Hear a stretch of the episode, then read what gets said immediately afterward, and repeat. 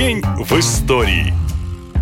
29 сентября 1943 года в Японии был вынесен смертный приговор советскому шпиону. Его звали Рихард Зорге, и это был необычный разведчик. Сегодня и в Москве, и в Петербурге, и вообще в каждом большом городе есть улицы его имени. Каждый день тысячи людей по ним ходят, но мало кто знает, что именно совершил Зорге и чем прославил свою фамилию. Уроженец Баку Рихард вырос в Германии. Там же проникся идеями социализма и решил переехать в Москву. Получил гражданство СССР и вскоре стал разведчиком. Под прикрытием корреспондента немецкой газеты руководство отправило его сначала в Шанхай, а потом в Японию. Считается, что именно Зорге в 1941 году получил от японцев секретную информацию о скором нападении Германии на Советский Союз и предупредил Советы. Некоторые историки считают, что был и второй подвиг, и Рихард чуть ли не спас СССР. Немцы давили на японцев и требовали объявить Москве войну. Зорге, вхожий в самые высокие кабинеты, очень тонко, но упорно наставлял японских генералов и чиновников не поддаваться и вскоре сообщил в Центр, что Япония на СССР не нападет. История самого Рихарда Зорге закончилась трагически. В том же 41-м его шпионскую сеть вычислили, а самого разведчика схватили. После допросов и пыток 7 ноября 1944 Зорги повесили в токийской тюрьме. Почти 20 лет в СССР не признавали Рихарда советским агентом, и только в 1964 году ему посмертно присвоили звание Героя Советского Союза. И в эту дату в 1929 году появилась, наверное, самая известная полиция в мире – английский Скотланд-Ярд. На самом деле это название улицы, на которой находилась одна из первых штаб-квартир полиции в британской столице. Но слово стало настолько популярным, что теперь так называют и само управление. Знаменитый Скотланд-Ярд прославился на весь мир благодаря гениальной работе сыщиков, воспетой в детективах. И действительно, многие годы в Скотланд-Ярде раскрывают самые сложные и запутанные дела.